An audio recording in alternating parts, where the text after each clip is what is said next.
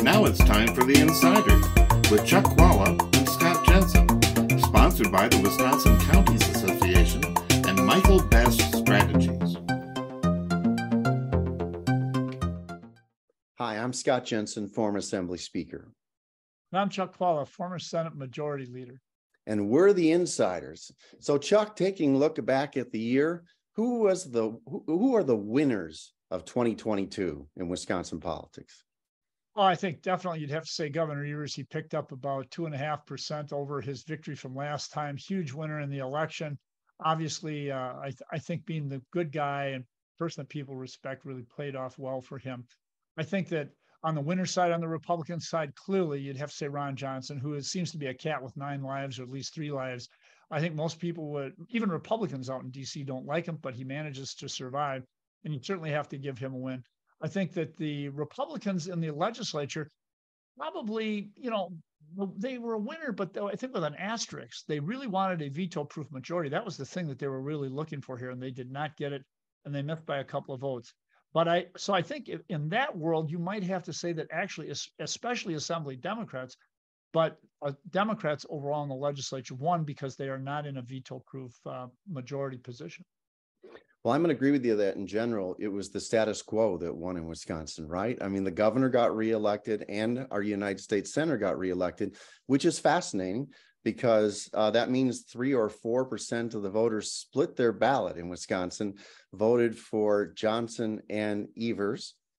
Fascinating logic by those three or four percent of the people who who settled the debate in Wisconsin, right? Because other than that, you look at the other statewide races, it was essentially uh, a dead heat.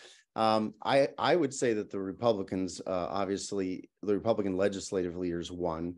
Um, uh, Devin LeMahieu, in his first crack at being the Senate Majority Leader headed into election, was able to actually pick up a supermajority and almost pick up an additional seat. Uh, and Speaker Vos, uh, once again, was able to expand his majority in both houses. But perhaps even more important than that, he survived his primary with Donald Trump just pounding the heck out of him uh, in that election. And so it, that was the big, win for, uh, I think, for Speaker Vos for this year. So those are, I think, uh, we agree on the winners of this year. So who, who do you put down as a loser in politics in Wisconsin in 2022?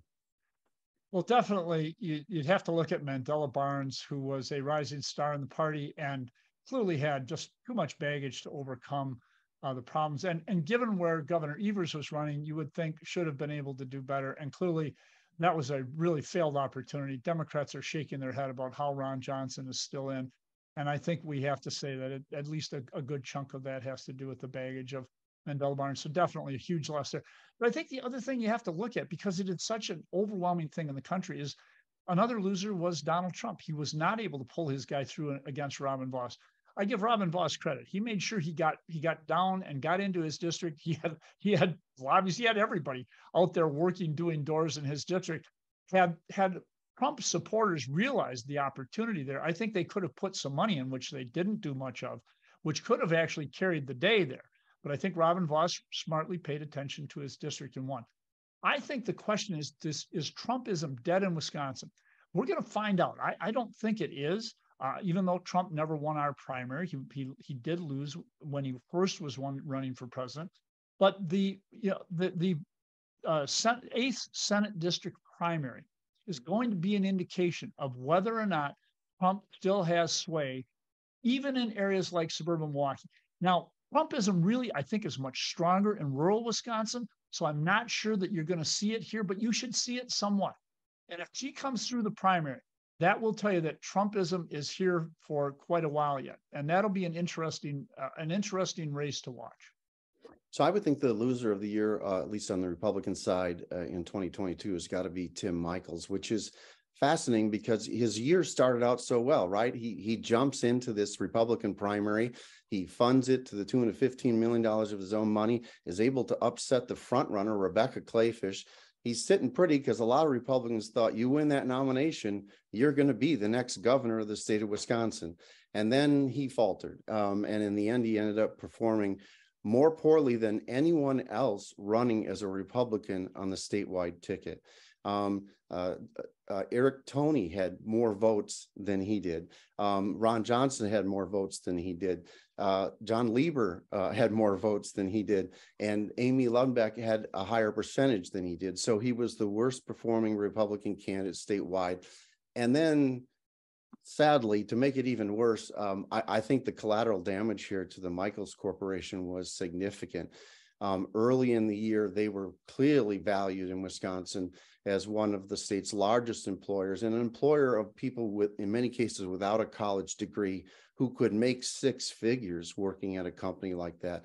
And by the time the uh, Evers team and all their allies were done with the Michels Corporation, um, they really were dragged through the mud during the course of this. Again, collateral damage because one of the owners uh, was running for uh, uh for governor, but um, so unfortunately, that was that was a rough ride uh, for Tim Michels here in 2022. Because I didn't mention it, let me give you my take on it. I think it really had more to do with Evers running a great campaign. And again, I go back to this topic, which I think keeps being avoided and can't be avoided and won't be avoided by Republicans, and that's abortion. The biggest problem for Tim Michels is that his personal view on this issue is totally out of sync with where Wisconsin is now. Even though we're a purple state, we are not when it comes to this issue.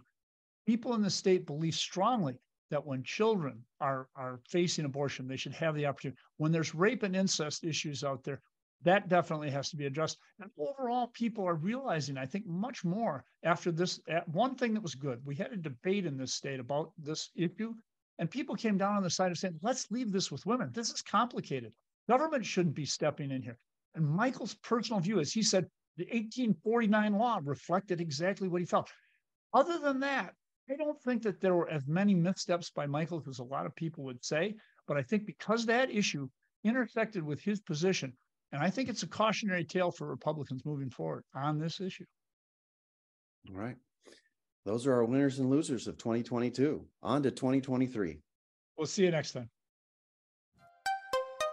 You've been listening to The Insiders with Chuck Chvala and Scott Jensen, sponsored by the Wisconsin Counties Association and Michael Best Strategies.